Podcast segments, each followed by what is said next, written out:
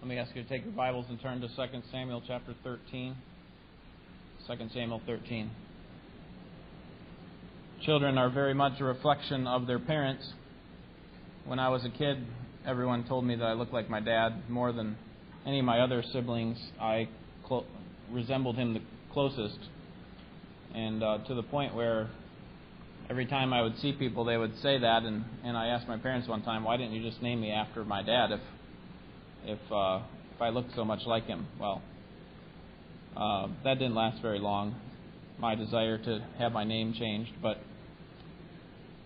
we don't merely resemble our parents in the way that we look, but, but also in the way that we act as well. We adopt our parents' love for culture and food. We take on their mannerisms and characteristics.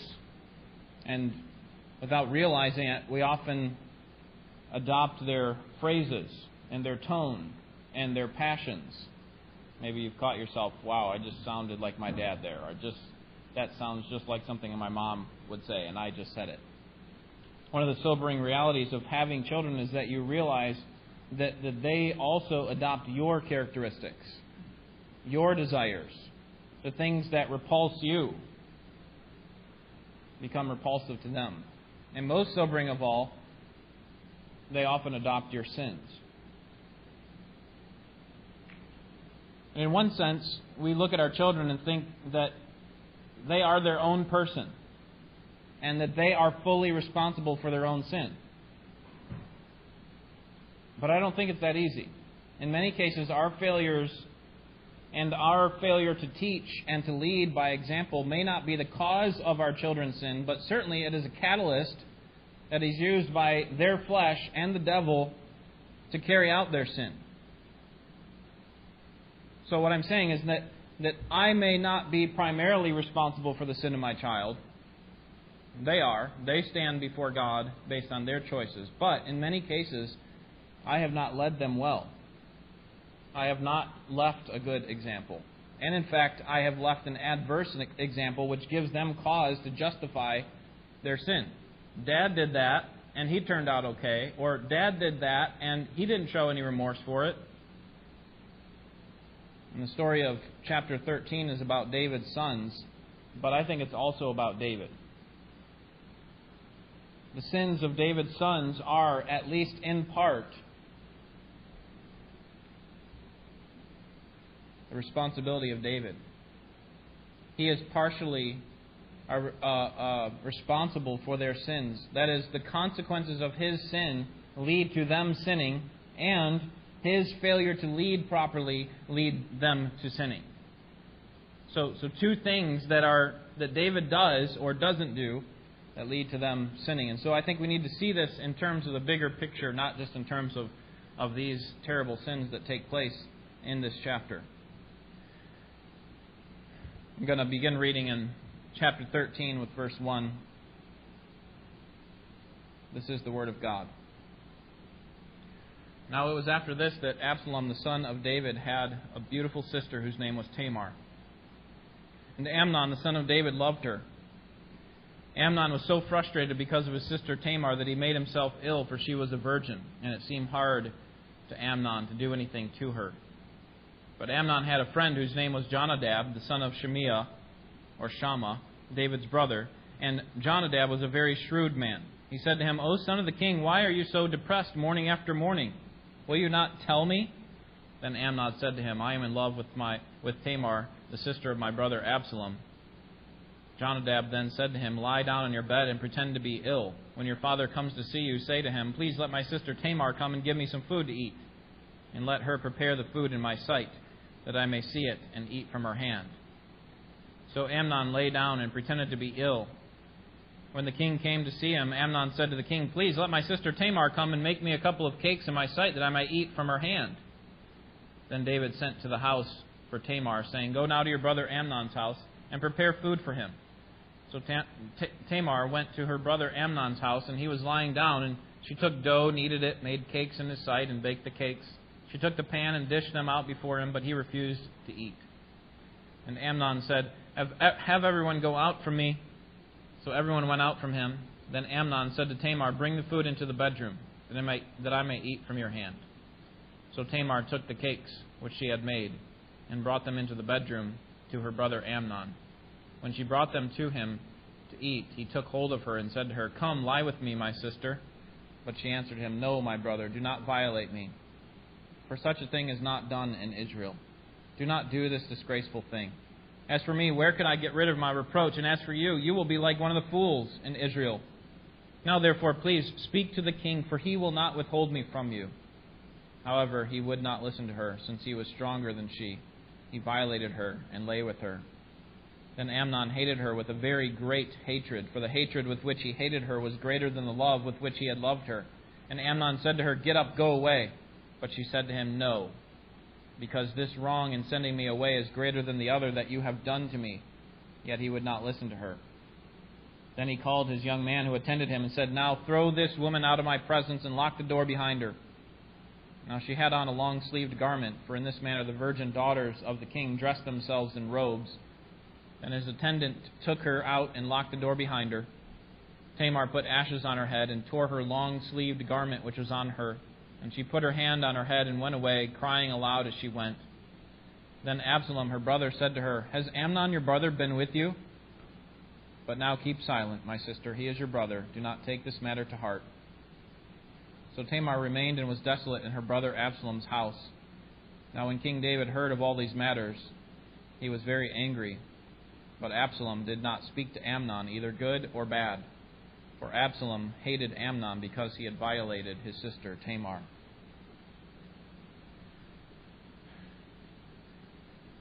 We're going to look at uh, the two main sins that that are carried out and explained for us in this passage. The first is Amnon's sin of rape in verses 1 through 19. Amnon's sin of rape. some time has passed, maybe even several years between chapters 12 and 13. We see that in the first couple of words. Now it was after this. The three main characters in this passage, this story, are Amnon, Tamar, and Absalom. And all of them have the same father. This might be a little hard to see, but there's David there. David has a brother named Shammah, which we saw, and he's got the son Jonadab. Remember, uh, Amnon had a friend, Jonadab. That's a cousin of these of Amnon and, and Absalom. Amnon is the oldest of David's sons through Ahinoam. Absalom is the third oldest, really the fourth oldest son. There is uh, Chileab, who dies. Adonijah, who tries to take the throne in 2 Samuel, or really the end of 2 Samuel, beginning of 1 kings. And then Absalom's the fourth son. Absalom and Tamar have the same mother, Maacah, through King Talmai of Geshur, one of the Syrian kings. So what you need to know there is that Absalom and Tamar are fully blood siblings. And and Amnon is a half brother to both of them. And there's a lot of um, there's a lot of trouble that we see in this relationship. Two of, the two have the same mother, but all three of them are born of David. Amnon is the oldest son, making him the heir. The sin of Am- Amnon is described for us here in these first six verses as his lust begins to be conceived. And like with David, it begins with a look and then a desire, a wrong desire, a lust. The text of verse 1 says that he loved her. Amnon, the son of David, loved her. Now, we know in the context this, this is not true biblical love, but rather a worldly kind of love, an infatuation, a sensual craving. And this love bloomed into an intense passion that caused him to be ill, according to verse 2. He wasn't himself. He was thinking about this so much and it disturbed him so much that he couldn't have Tamar, that he became ill. Jonathan's close friend, his cousin Jonadab, knew Amnon well enough to know when something was wrong, and so he just came out and asked him. And what we learn about Jonadab in verse 3 is at the end of the verse that he is a shrewd man. The word there in the Hebrew is literally wise man, but it's used in a negative connotation that is, that he is a crafty man. He uses his wisdom for evil. that he had skills to be able to rationalize the best way to get what he wanted, in this case for evil. And Jonathan's Jonadab's, excuse me, Jonadab's plan in verses 5 and 6 is to ask Tamar over to prepare a meal for him, and maybe he could seduce her. Maybe he could convince her to lie with him. But when lust is conceived, it gives birth to sin. Verses 7 through 14, Amnon carries out the plan. He asks his dad for permission. And when Tamar comes to prepare a meal for him, he sends everybody out and will not take food unless she brings it into his bedroom. And then in verse 11, we see that his goal initially was not rape, but it was to get her to consent. At the end of verse 11, he says, Come lie with me, my sister. He gives her an opportunity to, to consent. Tamar, of course, declines and tried to reason with him in four ways in verses 12 through 13. First, this is, this is a disgraceful act, verse 12. Second, she would be disgraced. How could she ever regain her reproach? How could she ever recover from the reproach that she would receive from having been raped by her half brother? And then this, the third reason is found at the end of verse 13 you will be a town fool. Everyone's going to, to, to see you as a fool, someone who just wants to get his own way, doesn't care about the laws of God. And then the fourth reason is that it would be better if we did this legally. At the end of verse 13, why don't we ask the king, see if he will do this? Now, I don't think she's trying to get permission from her dad for this to happen. I just think she's using this as an excuse to escape. So let's go talk to dad and see what he says. Surely he'll give you permission, knowing that he wouldn't. She rejects the invitation. He rejects her reasoning. And so he forces himself on her and rapes her in verse 14. Verses 15 through 19, we see that sin leads to disgrace. The petulance and spoiled nature of Amnon is seen most clearly here in this verse. That once he gets what he wants from her, he turns on her and is ready to discard her like a used object. Verse 15 Then Amnon hated her with a very great hatred, for the hatred with which he hated her was greater than the love with which he had loved her. And so he says, Get out. I don't even want to have you in my presence. Tamar wisely declines in verse 16 because she knew that a man who raped a woman in Israel would ruin her life. No one would marry someone like that. And if she could not be married, she could not be cared for in the ancient Near East. And so she said, No, I'm not leaving. I'm not leaving. Amnon sends her away anyway, uses his attendant in verses 17 through 19. But, but Tamar wants to make it clear that Amnon has sinned against her. And so, this robe that once was an expression or a, a demonstration of her virginity is now being torn, and she comes out in, with ashes on her head and this garment torn, torn, showing that she is in grief and mourning and that her virginity has been stolen from her. And Tamar was right when she tried to reason with him that his sin would bring a disgrace to him, and that's exactly what happens. If that sin wasn't bad enough, it's compounded in verses 20 through 39 when we see Absalom's sin of murder. Absalom's sin of murder.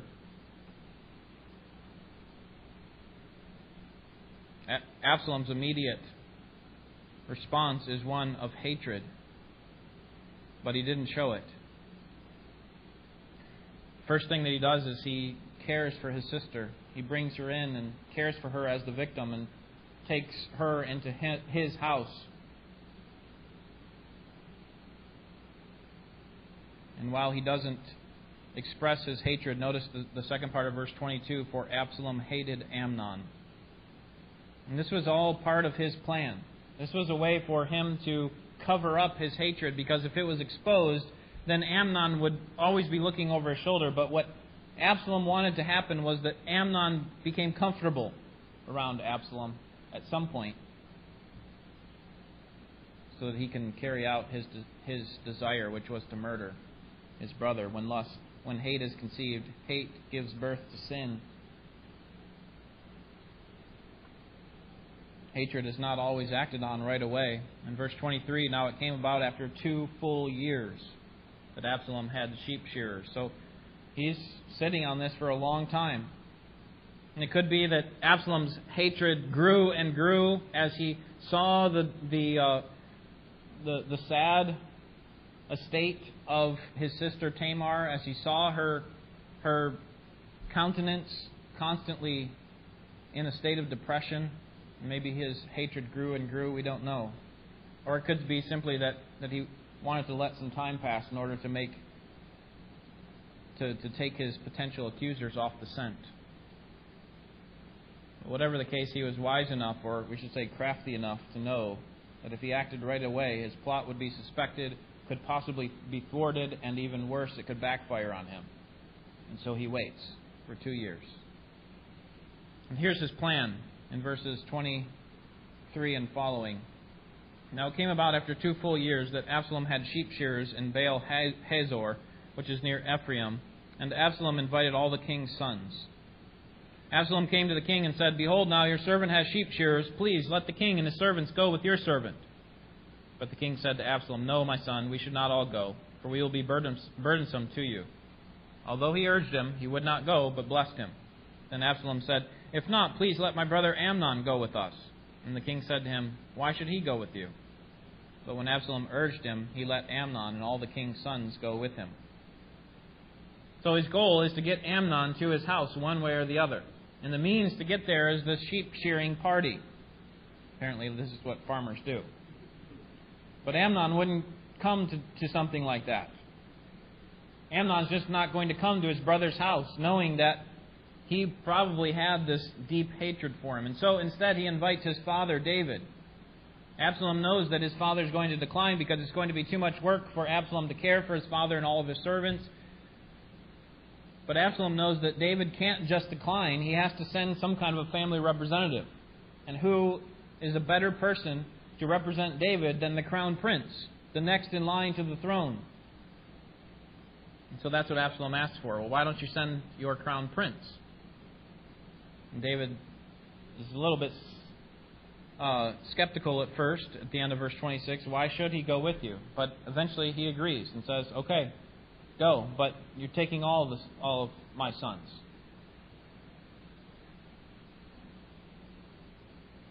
Verse 28, see that Absalom gets Amnon drunk and then signals to his servants to strike him dead. Absalom commanded his servants, saying, See now, when Amnon's heart is merry with wine, and when I say to you, Strike Amnon, then put him to death. Do not fear. Have I not myself commanded you? Be courageous and be valiant. The servants of Absalom did to Amnon just as Absalom had commanded. Then all the king's sons arose, and each mounted his mule and fled. So Absalom gives this little pep speech to his servants, pep talk. Apparently, he has to give them courage. Be courageous, be valiant. Why? What are they doing? They're assassinating the crown prince, the one who's next in line to the throne. This is not going to go unnoticed. The king is certainly going to know, and yet Absalom has to convince his servants to do it. When I give the signal, when he's drunk enough, then kill him. So they follow through on this act of terror in verse 29. And apparently, the messengers thought that all the sons of the king were going to die. Remember, I've said before that in the ancient Near East, often what would happen is, is that anyone who was um, a threat to the throne could, could be killed by their own family members. And so Absalom could be paving the way for him alone to be the sole heir to the kingdom. So when they saw him kill the first and the most important, Amnon, then maybe they thought all the rest were going to be killed. And so notice what happens in verse 30. Now it was while they were on the way that the report came to David saying, Absalom has struck down all the king's sons, and not one of them is left. Now, that's not what happened, but the messengers thought that was what was going to happen based on what they initially saw. Verse 31 Then the king arose, tore his clothes, and lay on the ground, and all his servants were standing by with clothes torn. Jonadab, the son of Shimeah, David's brother, responded, Do not let my lord suppose they have put to death all the young men, the king's sons, for Amnon alone is dead, because by the intent of Absalom this has been determined since the day that he violated his sister Tamar. Now therefore do not let my lord the king take the report to heart, namely all the king's sons are dead, for only Amnon is dead. Now Absalom had fled, and the young man who was the watchman raised his eyes and looked. And behold, many people were coming from the road behind him by the side of the mountain. Jonadab said to the king, Behold, the king's sons have come. According to your servant's word, so it happened. As soon as he had finished speaking, behold, the king's sons came and lifted their voices and wept. And also the king and all his servants wept very bitterly. Now Absalom fled and went to Talmai, the son of Ammihud, the king of Geshur. And David mourned for his son every day. So Absalom had fled and gone to Geshur and was there three years. The heart of King David longed to go out to Absalom, for he was comforted concerning Amnon since he was dead. So, in all the shock and commotion, the messengers who were there left in a hurry and assumed that Absalom would kill them all. And so that's what they reported to David. Jonadab, the cousin of, of uh, David's sons, sets the record straight and says, No, it's not, it's not true that they all died. It's just Amnon. This is something Absalom's been wanting to do since the day that, that, Amnar, uh, that Amnon violated Tamar. And so when David's sons return to the palace, they all weep over the death of Amnon. And in the meantime, Absalom knows that David cannot ignore the sin of murder, and so he flees to his grandfather's house, Talmai. King Talmai, the father of Maacah. Maacah was one of the wives of David. So he, he's living up in Syria now in Geshur. And interestingly, Absalom is now closer in line to being the next king.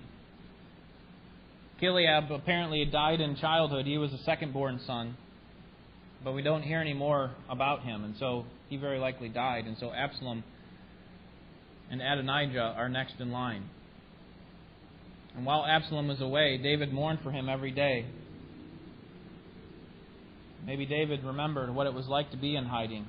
He knew what it was like to be far away. He knew what it was like to, to live in uncertain times, not knowing what was going to happen next. And so he sympathized with Absalom in some way. And this last part of verse 39 is a little bit unclear. Why would David be happy or comforted concerning Amnon since he was dead? Maybe David's happy that the situation that has been hanging over his head, what are we going to do about my son Amnon who violated my daughter Tamar? What are we going to do about him? He hasn't done anything up until this point. It's been two years. Maybe this has been weighing on him, and so now that it's been taken care of for him, David is comforted because he doesn't have to take care of it himself. He doesn't have to execute judgment on Amnon himself. So there are two primary sins that we see here, but I think there's a third sin that we can't overlook. And that is David's sin of abdication. David's sin of abdication. And that is just abdication, simply shirking his responsibility to lead, shirking his responsibility to, to carry out judgment when he should have. When we look at the sins of Amnon and Absalom, we, we might think that the total responsibility lies on their shoulders, right? They made the choice for their sins. They sinned. They are fully responsible. I don't think it's that easy. Let's consider Absalom's sin first the murder of his brother. Look at verse 21. Now, when King David heard all these matters, he was very angry. So, when he heard about the rape of his daughter, he was angry. In the Septuagint, the Greek translation of the Old Testament, okay, remember the Old Testament's originally written in Hebrew, but the Greeks, or I should say the um, the, people who spoke Greek would uh, have their Old Testament in the Greek language. And so in that translation it says, he would not punish him because he was the firstborn. The reason that he did not punish Amnon was because he was the firstborn. That is, he fails to carry out judgment on Amnon as he deserves. He simply did nothing. That's abdication. He could have made Amnon care for Tamar for the rest of his life. He could have carried out capital, capital punish for commit, punishment for committing incest. But David doesn't do it. And so Absalom feels like he has to take justice into his own hands. If dad's not going to do it, I'm going to do it. Amnon needs to come to justice. So I'm saying is, yes, Absalom absolute, absolutely is responsible for his own sin. But what if David had carried out judgment on Amnon like he should have? I'm not trying to explain away Absalom at all, but I'm, I'm trying to show that, that the sins of the fathers often lead to and are partially responsible for, partially responsible for the sins of their children. Could it be that David knows that if he judges Amnon, if he carries out judgment on Amnon, that he will look disingenuous? Since he committed adultery with Bathsheba and killed her husband, how's that going to look? In other words, if David had challenged Amnon about his sin, could not Amnon challenge David about his sin with Bathsheba? We can't get into the mind of David, but what we can see is that David didn't act when he should have. He was the king. He had the right to bear the sword. And instead, the text says in verse 21 that he simply was angry. So, I think the point of this text is that my sin and my failure to lead, my failure to lead, often contribute to the sins of others. My sin and my failure to lead often contribute to the sins of others. I think this story is about Amnon and his sin, how terrible it is. We can learn much from how he disobeyed God. We can learn much from Absalom and, and him holding in this resentment against his, against his brother and not leaving vengeance to the Lord. Vengeance is mine, I will repay, says the Lord, right? We can learn much from that. But I think the point of this text is about David. That David's sin and David's failure to lead contributed to the sins of his sons. And so, friends, like a stone in the water, my sin affects more than just me it has this ripple effect that goes out beyond just me. We like it just to drop in there and not make a splash at all. Six principles to consider tonight in closing. Number one, maybe. There we go. I reap what I sow. I reap what I sow. Listen to Proverbs 22 8. He who sows iniquity will reap vanity, and the rod of his fury will perish. Or Galatians 6 7. Do not be deceived. God is not mocked. For whatever man sows, that will he also reap.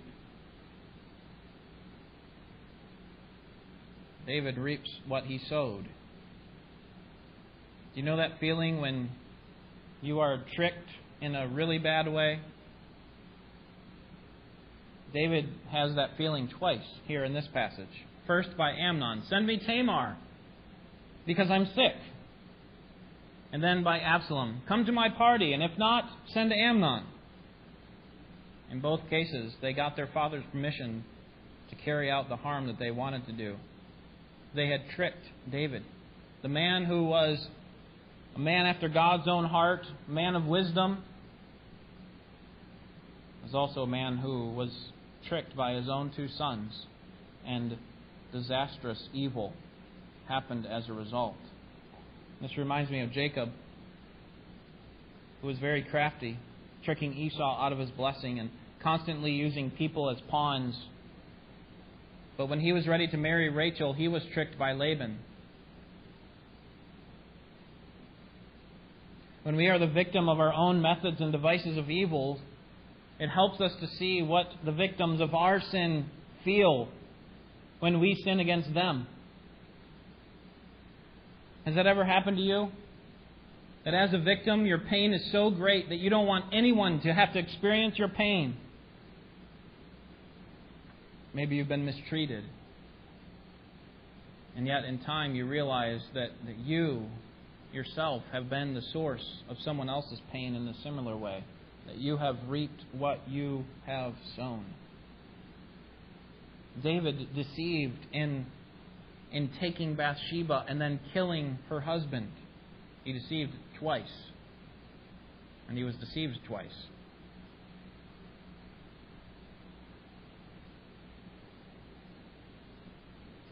David was the deceiver in chapter 11 and the deceived in chapter 13. I reap what I sow. Secondly, the source and consequences of my sin are complex. Source and the consequences of my sin are complex. These sins of Amnon and Absalom are just horrific to even speak of. But do these two sins remind you of anyone else? Amnon took a prohibited woman in order to fulfill a lustful desire. Doesn't that sound like his father? Absalom murdered a man at the hands of his servants whom he had no right to kill. Sounds a lot like David, doesn't it? Now, to be clear, David is not the immediate cause of Amnon's sin. But did not David's sin with Bathsheba lay the precedent for Amnon to get what he wanted by force? Did it not give him an example of how he could get what he wanted? David is not the immediate cause of Absalom's sin. But did not David's expression of selfish power over Uriah set the precedent for Absalom to take matters into his own hands and kill for his own purposes? And the point that I'm making is that David must take partial responsibility for the sins of his sons.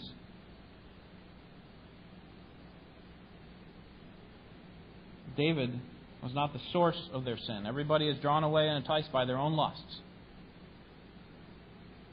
But it is very complex because David actually had a part in it in some way. He at least gave them room to justify their sins. And in fact, in many ways, Amnon and Absalom are the result of the consequences of David's sins that were promised by God, right? Remember the promise? The sword will never depart from your house. Here it begins. The war between his sons. It's not going to end. So, because of David's sins, the consequences of it led to his sons sinning and David's not handling his sin properly and taking when he shouldn't have set them a negative example to be able to follow and to justify their own sin. Number three, children are a reflection of their parents. It's interesting that each of these three children portray the characteristics of their father. Tamar is this principled, innocent young woman who is concerned about obeying the law of Moses, but who is mistreated and she has to go in hiding. Sounds a lot like David.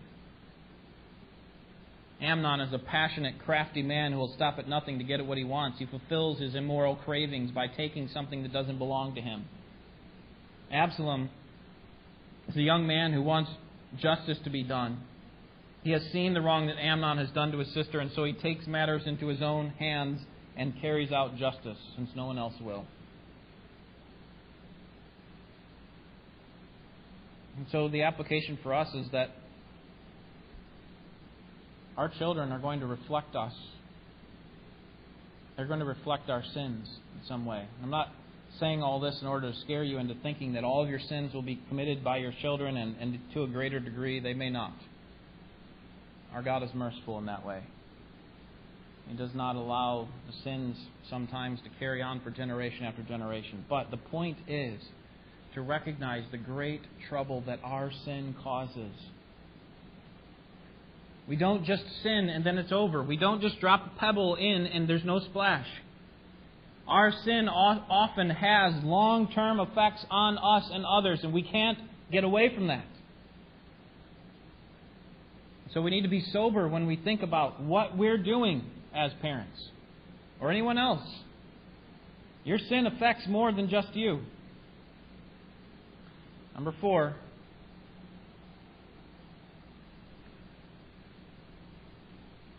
my big sin is a reflection of my earlier sin.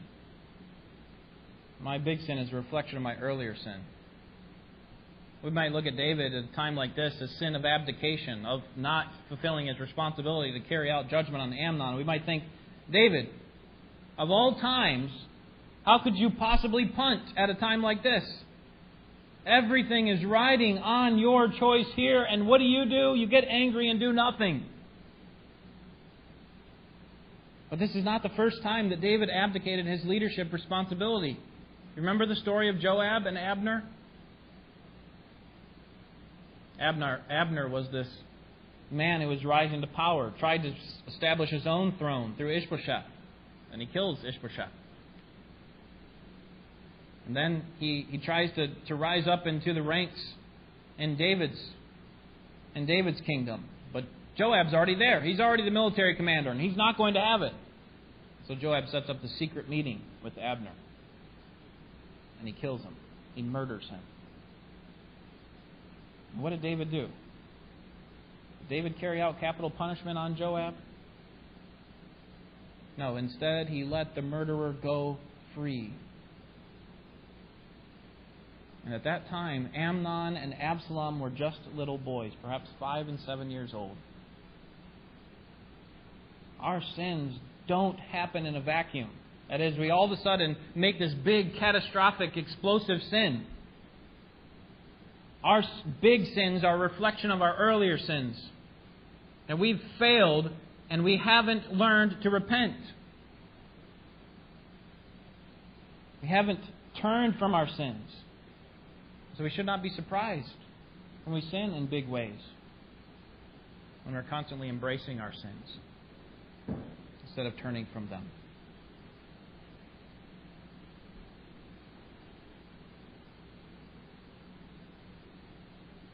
Number five. It's good to see David for who he is. We like to think of David as a spiritual giant, and in many ways he was, right? He killed a giant. Goliath. He endured the wrath of Saul. He wrote the Psalms. He's called a man after God's own heart. A lot more good things we could say about him, but he was largely flawed, was he not? And the truth is that we are all flawed. We all have our vices. We have committed our sins, some major, some minor, some private, some public. But we are all flawed in many ways. But here's the good news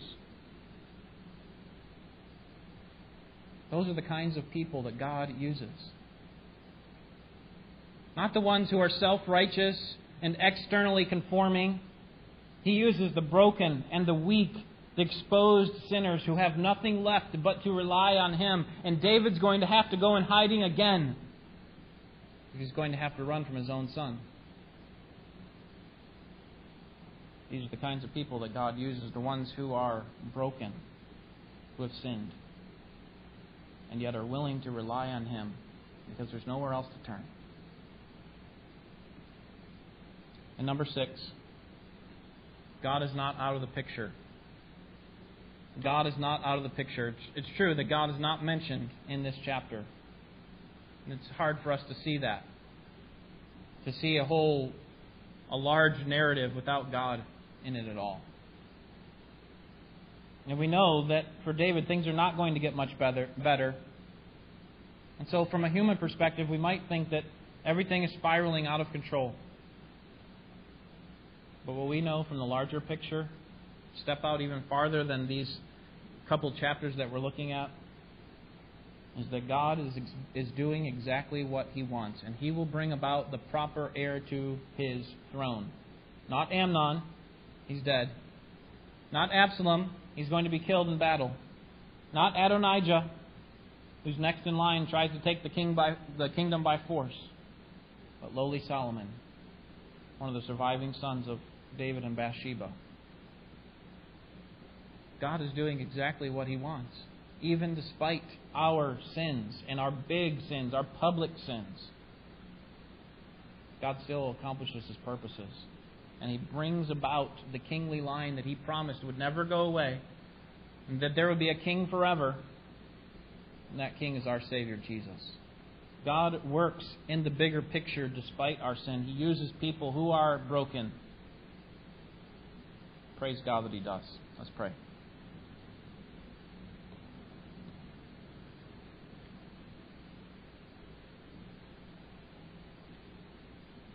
Father, we're thankful for the the uh, harsh reality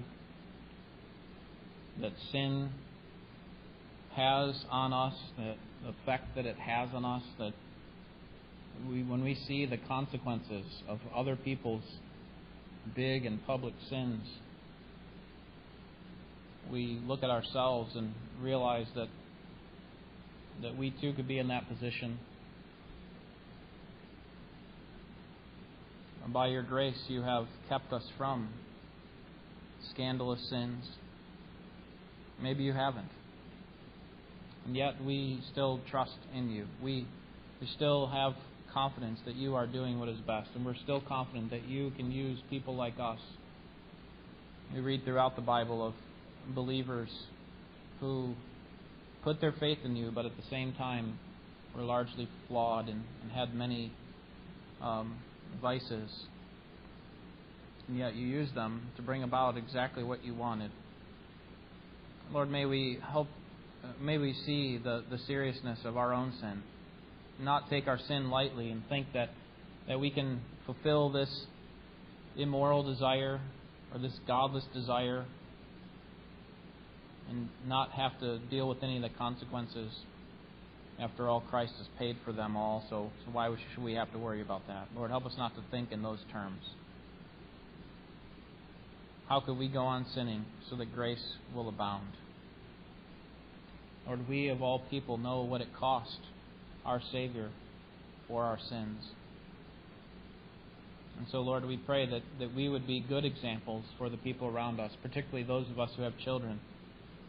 That we would guard our lives and our hearts that we do not pass on our sinful tendencies to our children give them opportunity to justify their own sins. Lord, help us to make a choice to act where we need to act, not abdicate our responsibility. Give us wisdom in all these things. And Lord, pour on us your grace. We need your grace. We cannot live without your unmerited favor. Thank you that your grace saved us, and now may your grace lead us all the way to final salvation. We pray in Jesus' name. Amen.